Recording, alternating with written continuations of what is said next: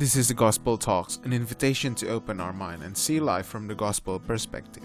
Di episode ini kita akan membahas tentang calling yang sudah diberikan Tuhan kepada setiap kita dan bagaimana kita harus menghidupinya. So without further ado, here's our first episode. Kenalin nama gue Michael Amadeus. Um, the name of the podcast will be The Gospel Talks. Ya kita secara alumni alum, ada al- bukan alumni ya, kita masih tinggal di antara dua dunia, Indonesia dan Australia. Jadi kita ngomongnya Inggris campur-campur Indonesia atau Indonesia campur-campur Inggris. Dan tujuan dari podcast ini adalah untuk membahas dan melihat point of view of the Bible. Um, what's uh, the context of the Bible and in the application of life. Jadi kita anak ti- tiga ada tiga anak muda yang yang berapi-api untuk Tuhan dan kita mungkin terpanggil di dunia yang berbeda-beda. Hari ini uh, podcastnya judulnya The Calling. What's your calling in life? Jadi let's go and introduce another two panels. Oke, uh, boleh dimulai yang dari jauh dulu deh, yang lagi di Indo saat ini. Halo semuanya, perkenalkan nama aku Stefa Yuwiko atau bisa dipanggil Stefa sama teman-teman. Em, aku sekarang posisinya lagi di Indonesia karena menunggu invitation berupa PR. Nah, jadi teman-teman lagi dengerin mungkin boleh bantu doain supaya cepat dapat dan bisa kembali ke Australia. Em,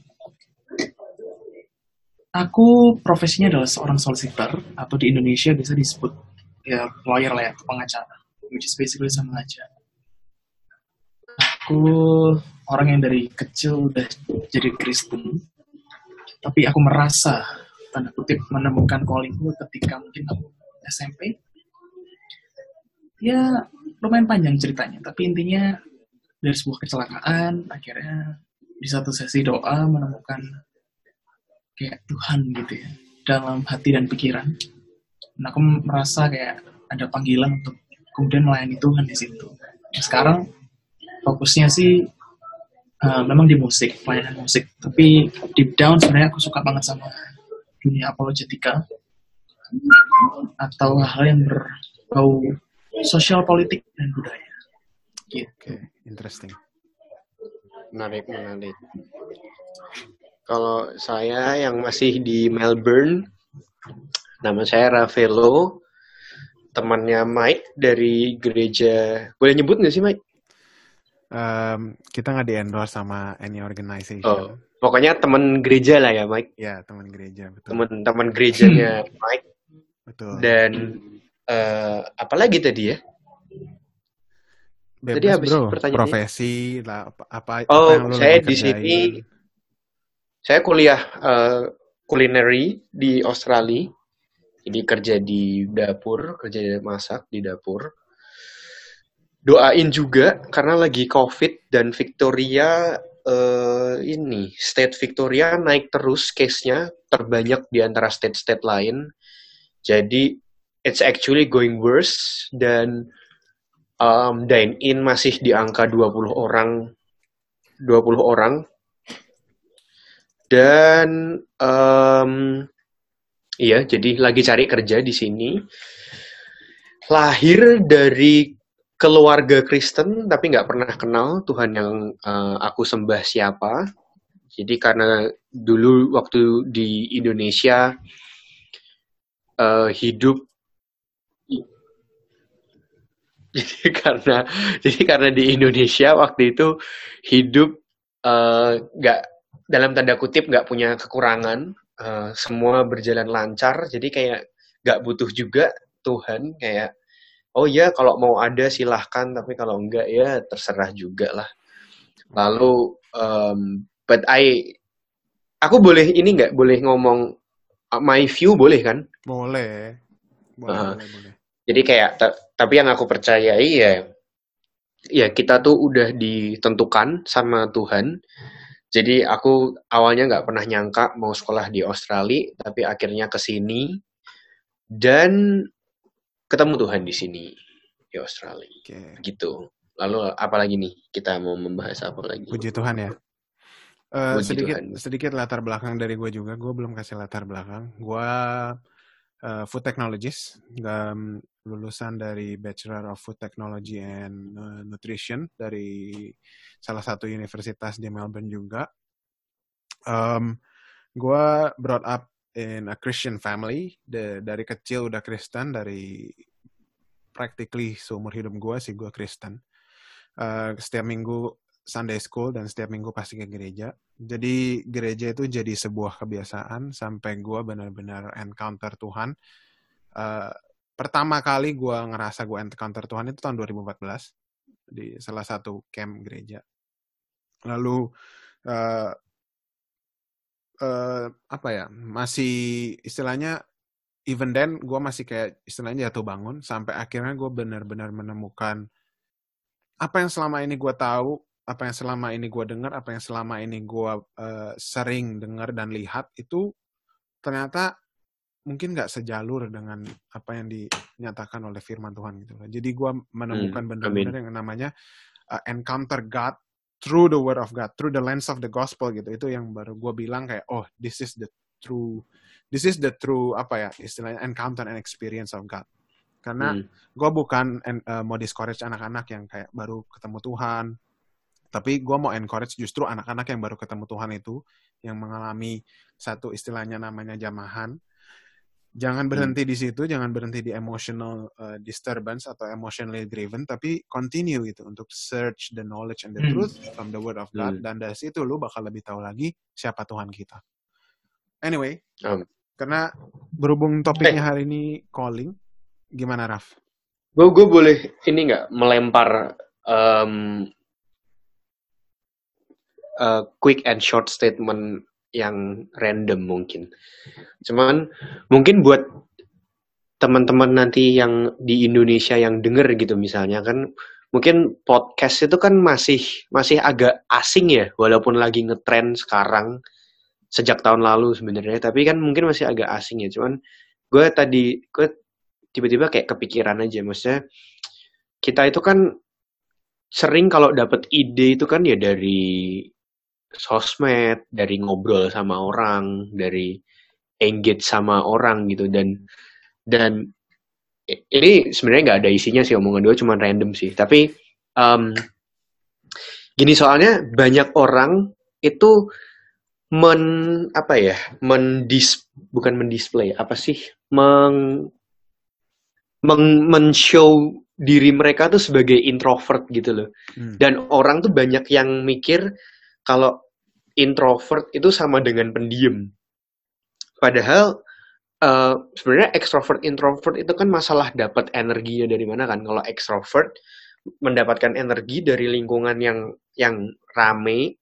Kalau introvert uh, lebih suka dengan lingkungan yang uh, kalem, lebih suka dengan lingkungan yang yang tenang dan kalem lah, tidak tidak suka keramaian gitu. Tapi hmm introvert bukan berarti soalnya kadang-kadang ada orang yang ya gitu pakai alasan in, extrovert introvert untuk kayak ah lu mah enak extrovert jadi maksudnya tuh rame bisa ngobrol sama orang bisa kecap sama orang. Tapi maksudnya in, seorang introvert pun ya bisa kecap sama orang dan dapat ide tuh bisa gitu loh. Ya. jadi uh, itu bukan sebuah itu tapi tadi aku ngomong cuman random doang sih. Cuman maksudnya ya gitu kadang orang ada yang masih ngelihatnya tuh introvert tuh berarti ya nggak suka ngomong lah apa dan dan segala macam. Padahal uh, menurutku untuk mendapatkan ide, di dalam hidup untuk dapat ide um, apalagi misalnya orang yang bekerja di seni kan pasti butuh banget ide.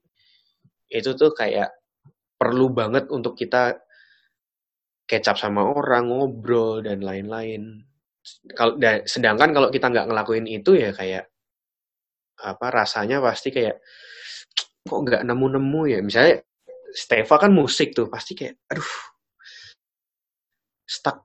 Nah, gitu gitu ya. Doang sih. Hmm. Hmm. jadi nggak sih nggak ada isinya sih omongan gue lanjut lanjut.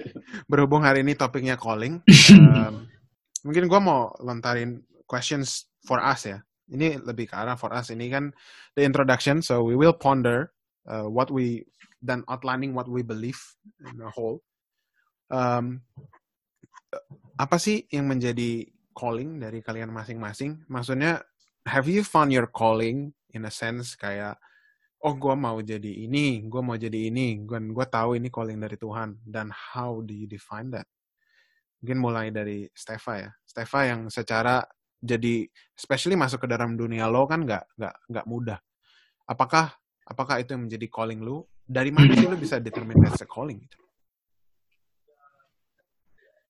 Hmm, thank you pertanyaannya. A very good question, cuma very hard to answer. Kenapa? Karena ketika kita berkomunikasi tentang ide dari calling, kita bisa punya pengertian yang beda nih. Nah, tapi tanpa kita harus menyamakan bersama menyam, uh, menyamakan perbedaan kita tentang Perbedaan. apa itu calling. mm-mm, Aku mulai mungkin mulai dari uh, seingatku ya di perjanjian baru itu kata calling tuh um, dituliskan di bahasa Hebrew namanya kaleo. Kaleo itu uh, sering kali dipakai untuk hal yang sifatnya memanggil orang masuk ke dalam keselamatan. Sedangkan sedangkan yang kita bahas ini mungkin lebih ke arah praktikal gitu maksudnya Mike. Calling untuk jadi lawyer, calling untuk jadi musisi, calling untuk masuk ke dunia kuliner. Nah, karena tidak adanya clear cut atau explicit verse yang sifatnya preskriptif atas bagaimana kita menemukan calling kita, maka posisiku menjawab pertanyaan ini dengan singkat adalah ketika kita terpanggil masuk dalam rencana keselamatan,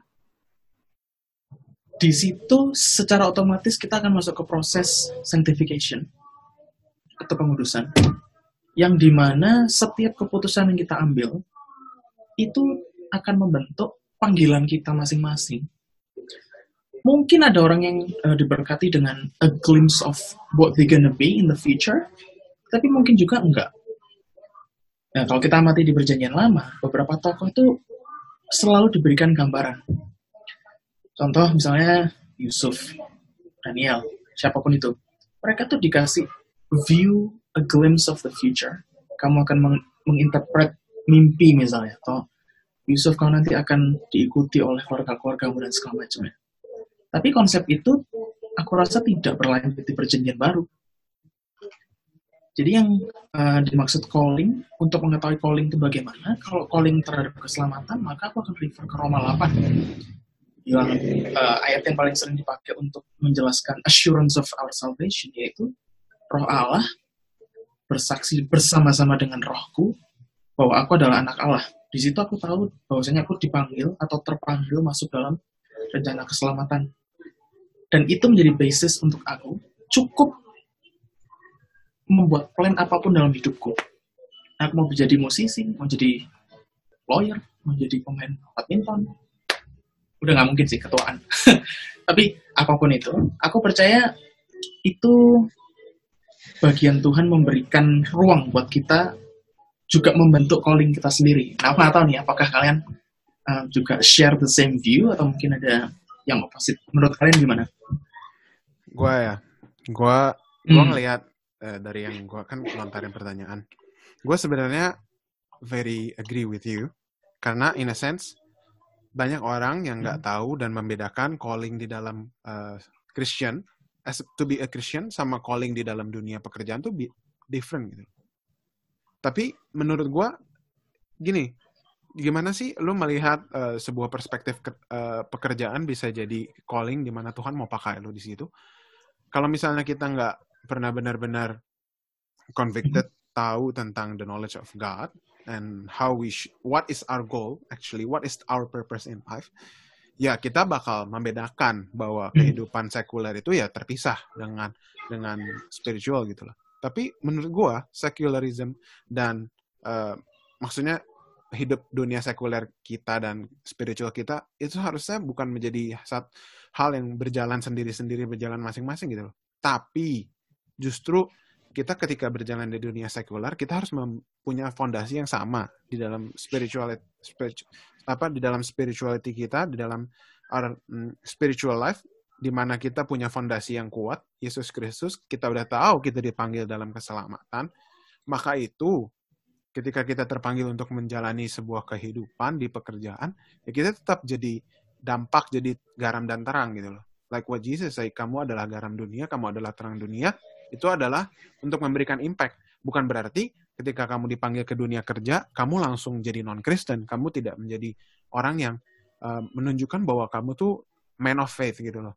Dan satu hal yang gue kasih analogi dan ilustrasi adalah ketika kita hidup di dunia ini, kita seperti hidup uh, melihat sebuah thread gitu. Ketika kita kenal Tuhan Yesus, kita hidup di sebuah thread dan kita tahu that end goal is to to see Jesus Christ in the eternity. Gitu. Mungkin kita bisa bahas tentang eternity in other topic karena itu itu panjang. Tapi simply hmm. ketika kita udah tahu goal kita adalah melihat kehidupan kita bersama-sama dengan Tuhan Yesus Kristus dan kita pull that thread to now dan mungkin sekarang uh, rencananya Tuhan Yesus tuh bisa aja panggil kita di different different kind of vocation gitu loh. Lo bisa Rafaelo contohnya bisa jadi cook, I can be a food technologist, Stefan can be a lawyer. Tapi bukan berarti Tuhan nggak bisa pakai kita gitu. Dan Tuhan tuh nggak panggil semua orang jadi pendeta gitu. Kalau se semua orang jadi pendeta ya udah. mungkin mungkin kalau semua orang jadi pendeta dan semua orang benar waktu itu ya Tuhan Yesus nggak perlu mati datang ke dunia karena not no one's basically uh, fallen gitu. But it's stated clearly in the Bible that everyone has fallen short of uh, the uh, the glory of God, and everyone has the nature of sin mm-hmm. because of because of uh, Eve and Adam um, fall ya. Jadi gue ngerasa kayak ya bener kehidupan kita tuh ketika kita terpanggil dalam dunia kerjaan itu tuh juga nggak sebenarnya nggak lepas dari rancangan Tuhan di dalam kehidupan kita untuk menjadikan kita sebagai alatnya memperluas kerajaannya melalui this is apa proclaiming the the kingdom in in our vocation gitu Dan mungkin menurut gue ini sangat penting untuk dilihat um, anak-anak zaman sekarang, especially millennials yang habis kuliah lagi cari kerjaan, yang mungkin bingung kayak gimana caranya gue bisa jadi garam dan terang di tempat kerjaan? Apakah kehidupan spiritual gue sama kehidupan gue bekerja itu terpisah? Dan menurut gue it's not exclusive to one another ya. It should be inclusive. Bahkan lebih tepatnya spiritual life kita itu harus jadi fondasi kehidupan kita pijakan kita gitu supaya iman kita nggak goyah satu dan supaya kedua kita bisa jadi bisa kasih impact gitu loh. Dan jangan sampai world view yang corrupted itu masuk ke dalam hati kita dan kita endorse that. Menurut lo gimana Raf? Itu sih menurut gua ya. Enggak sih sama aja sih. Uh, eh, gue mungkin nambahin dikit aja. Um, pernah satu kali gue denger satu khotbah ya pendeta muda kan. Terus mau dipanggil uh, pelayanan ke ke mana gue lupa. Bingung di posternya nulisnya apa karena kalau PDT gak pernah sekolah Alkitab terus you know that kind of stuff lah. Maksudnya ini masalah teknis lah ya. Terus dia bilang gini udahlah daripada bingung tulis saja F evangelis. Karena pada akhirnya nanti kita semua tuh seorang evangelis. Wah itu hmm. itu salah one of the one of the sermon yang gue bukan sermon malah eh sermon sih. Tapi maksudnya itu kan cuman kayak 30 detik saying gitu. Oh, gue nggak bisa lupa sih itu sih. Bahwa at the end of the day um, kita semua ya evangelis kita semua untuk ngabarin kita semua tahu waktu kita udah kenal Tuhan ya tujuannya cuma satu uh, nyebarin kabar baiknya ini yang ternyata tuh nggak semua orang tuh uh, tahu gitu. Mungkin melenceng dari topik dikit um, maaf kalau offside ya tapi makanya ada orang yang misalnya depresi atau parah-parah sampai ke bunuh diri itu kan karena apa ya nggak pernah nggak nggak pernah tahu bahwa bahwa um, dirinya tuh segitu berharga di matanya Tuhan gitu loh. Ya. Hmm. Gue malah pengen nanya ke kalian um, karena gini ini kan podcast ini kan I believe to trigger the listeners juga kan. Yes. Tapi kar karena kalau kita ngomong bertiga on the same page mungkin nanti bahaya juga. Cuman Gak bahaya sih, cuman ya nggak berbuah aja. Kita bahaya. tiga on the iya, same yeah, page. Iya, iya. Maksud, gimana kalian menjelaskan ke orang-orang, karena gue percaya nih, walaupun orang yang mau ngeklik link ini nanti, mungkin gue rasa bukan Kristen baru ya, tapi misalnya, ini forum umum. Terus ada orang yang kayak gue masih nggak ngerti. Terus emang pentingnya untuk evangelism tuh ngapain? Menurut kalian gimana karena kita kan lagi ngobrol on the same page nih tapi pasti ada banyak orang di luar sana yang kayak gue ngerti maksud lu tapi gue belum merasa butuh untuk melakukan itu Hmm, oke. Stefa dulu deh. Jadi, Teologinya lebih tinggi. Um, oh enggak lah. Uh, jadi pertanyaannya atau concernnya Rafael tadi barusan adalah gimana meyakinkan teman-teman yang udah Kristen untuk um, melihat pentingnya evangelism gitu, atau menginjil gitu ya.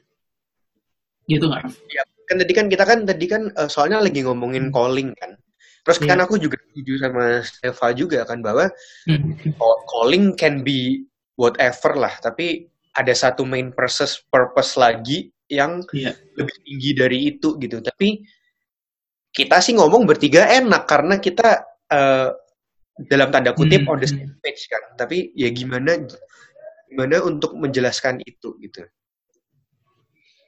Gimana menjelaskan mulai- orang yang tidak suka bola untuk menjelaskan serunya nonton bola? Kecuali saat Arsenal main ya. Itu Hmm. kalah kemarin. Aku fans Arsenal by the way. Tapi anyway, kita lagi Um, bersedih bersama ya. Bersedih bersama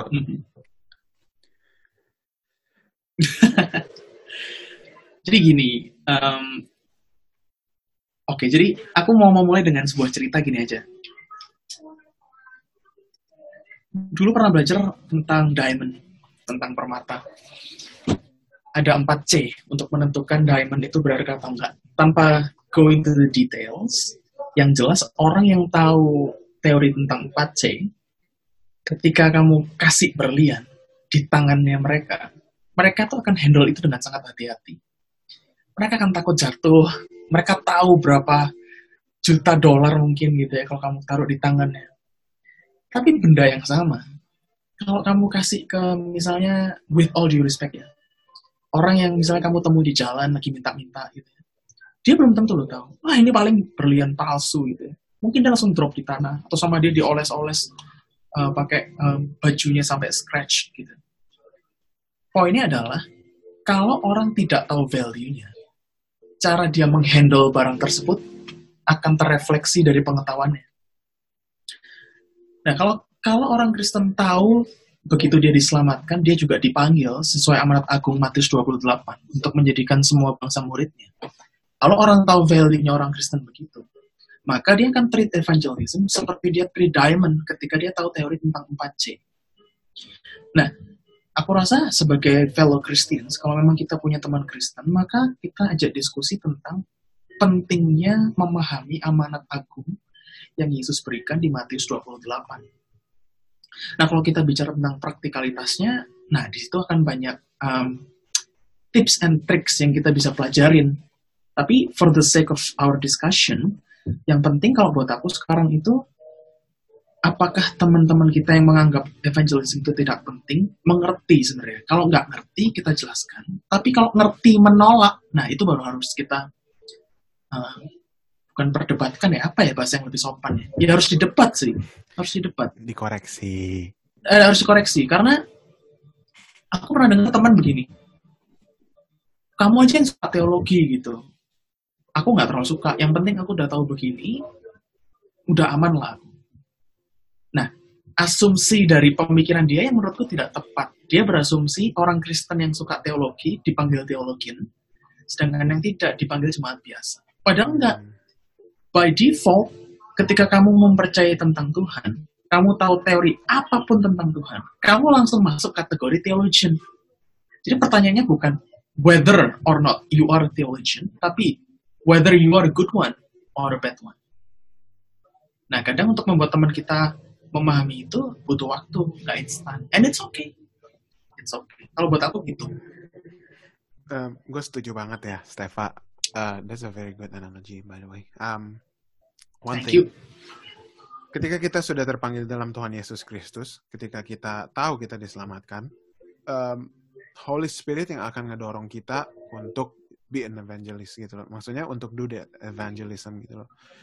Tapi again, gue sendiri, gue sendiri tuh Kristen udah lama gitu loh. Tapi kenapa sih gue baru akhir-akhir ini punya passion yang very strong on fire untuk bisa mau evangelist do this even do this podcast ya untuk untuk proclaim the truth. Kenapa sih?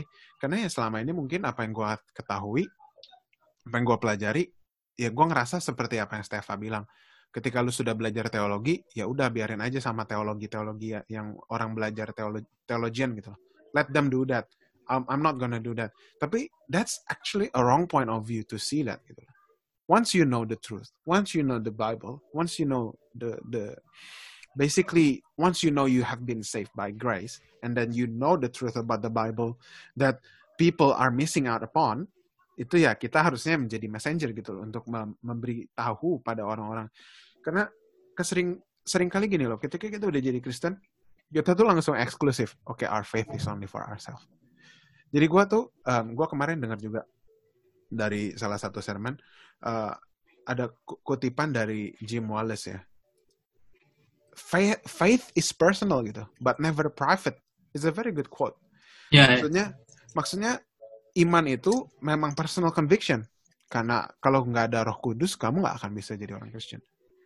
Tapi iman itu nggak seharusnya disembunyikan. Maka itu maka itulah kita jadi anak-anak Tuhan. Ketika kita sudah mengetahui terang, ya kita itu otomatis jadi terang. Terang itu nggak bisa bercahaya di tengah terang juga. Kamu nggak bisa nyalain center di daylight gitu. There is no function of that the the, the flashlight gitu. Kita harus menjadi istilahnya center itu harus dinyalakan di malam hari ketika gelap. Dan itu sama analoginya seperti kita anak-anak terang. Ketika kita mengetahui kita menjadi anak terang dan kita tahu bahwa kita adalah anak terang, ketika kita pergi ke tempat gelap, jangan kita matiin terangnya. Jangan kita jadi sama sama mereka gitu. Tapi justru kita harus membawa terang dan membawa dampak. Dan kalau kita mungkin di next next beberapa episode kita bakal bahas lebih dalam lagi tentang kayak mungkin pertanyaan-pertanyaan sulit ya. Kayak um, oke, okay, menurut lu kenapa Alkitab itu yang paling benar? How do you know that the Bible is the only the only source of truth? It's a, it's, I think banyak oposisi-oposisi yang mungkin bertanya sama orang Kristen dan sayangnya, sayangnya, sayangnya ketika kita proclaim our faith tanpa kita benar-benar punya knowledge of God, ya kita cuma bisa jawab yang mungkin itu pun jadi very subjective gitu loh. Ketika kita ditanya, kenapa sih Bible Bible is the truth? Ketika kita bilang, well Bible said, mereka lah, mereka mereka aja nggak percaya sama Alkitab, why why would they listen to us? Because we proclaim the Bible gitu. Jadi kita harus tahu secara hmm. akademik bahwa Alkitab itu apa, ditulis oleh siapa, dan tujuannya apa, dan apa message-nya gitu Kalau kita udah tahu hmm. bahwa Alkitab aja secara singkat, Alkitab itu ditulis oleh banyak orang di, di waktu yang berbeda, dan semuanya point out to one person, itu one person of Jesus Christ, berarti kita tahu itu itu bukan sebuah hal yang bohong, bukan sebuah hal yang um, nggak benar, dan bahkan semua orang itu diilhamkan oleh roh kudus, dan itu impactful gitu terhadap kehidupan orang-orang dan gua sudah di dalamnya dan gua gua jadi jadi merasa bahwa oke okay, this is the calling of my life. Not necessarily gue langsung jadi pastor. Not necessarily lu harus kayak pergi jadi pastor dan meninggalkan semuanya. No no no. Maksudnya lu juga bisa jadi orang yang sebagaimana lu bekerja tapi lu menjadi contoh gitu loh. Bukan hanya berbuat baik tapi lu memberitahu kebenaran itu gitu kan sometimes kita jadi orang Kristen mikir udahlah yang penting gue berbuat baik. Orang juga bakal melihat perbuatan baik kita. Betul kan? Memang betul kita harus berbuat baik. Kita nggak boleh justru jangan jadi batu sandungan gitu ketika kita sudah berbuat salah kita jadi batu sandungan. Kita harus berbuat baik tapi berbuat baik aja nggak akan membuat mereka mengenal Tuhan karena banyak orang yang nggak kenal Tuhan Yesus juga baik. Hmm. menarik. Saya menunggu episode itu ya nanti ya. Menarik menarik. Siap anyway, um, I think that's a good introduction. Um, that's a good introduction for us. Um, kita bakal tutup the intro. Semoga listeners nggak bosan dengerin uh, kita punya podcast dan um, hmm. berharap di episode-episode berikutnya pembahasan kita will always be uh, rooted in the Word of God dan kita always hmm. open to uh, feedback or criticism kalau mungkin kita berbicara nggak sesuai konteks atau kita berbicara uh, nyeleweng keluar dari Alkitab, we are open. you can contact me personally through my Instagram, Mike underscore Amadeus, or um, you can contact Stefa as well, stefa.yuwiko, and Rafaelo is rafaelo.satria ya. Enggak, woi. Salah. Salah ya. Sok tahu kan ini, makanya gue harus dikoreksi. Gue Eh, Mike, bentar, bentar.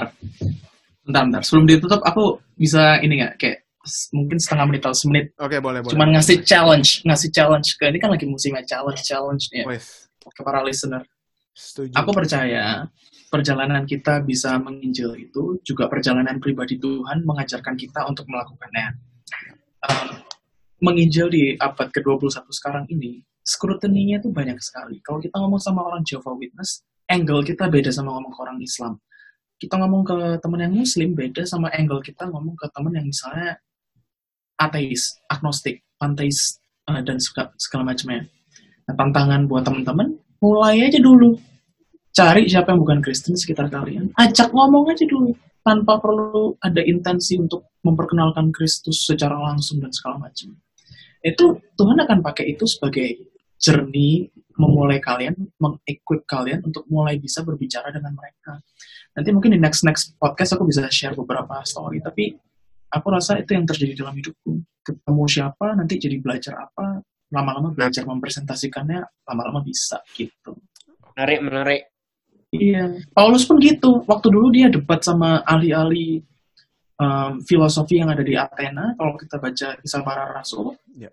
juga kita mesti ingat background Paulus tuh paham semua tentang kitab Taurat dan segala macam. Betul. Jadi dia pun juga penuh knowledge, sehingga kemudian later on Tuhan pakai dia. Gitu. Yes. Nah, aku percaya itu is a journey. Jadi challenge-ku buat para listener, coba cari orang yang beda view sama kalian, ngobrol aja dulu. Gitu. Yes. Oke.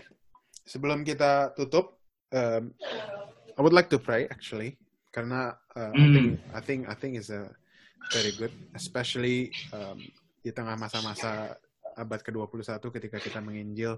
I think prayer is one important uh, thing that we should do as Christians, not only Hmm. as a means to us, but also as a means to communicate with God and benar-benar kayak minta pemahaman dari Tuhan Yesus gitu. So I will pray dan kita mungkin uh, dari dari bertiga ini kita akan ganti-gantian berdoa.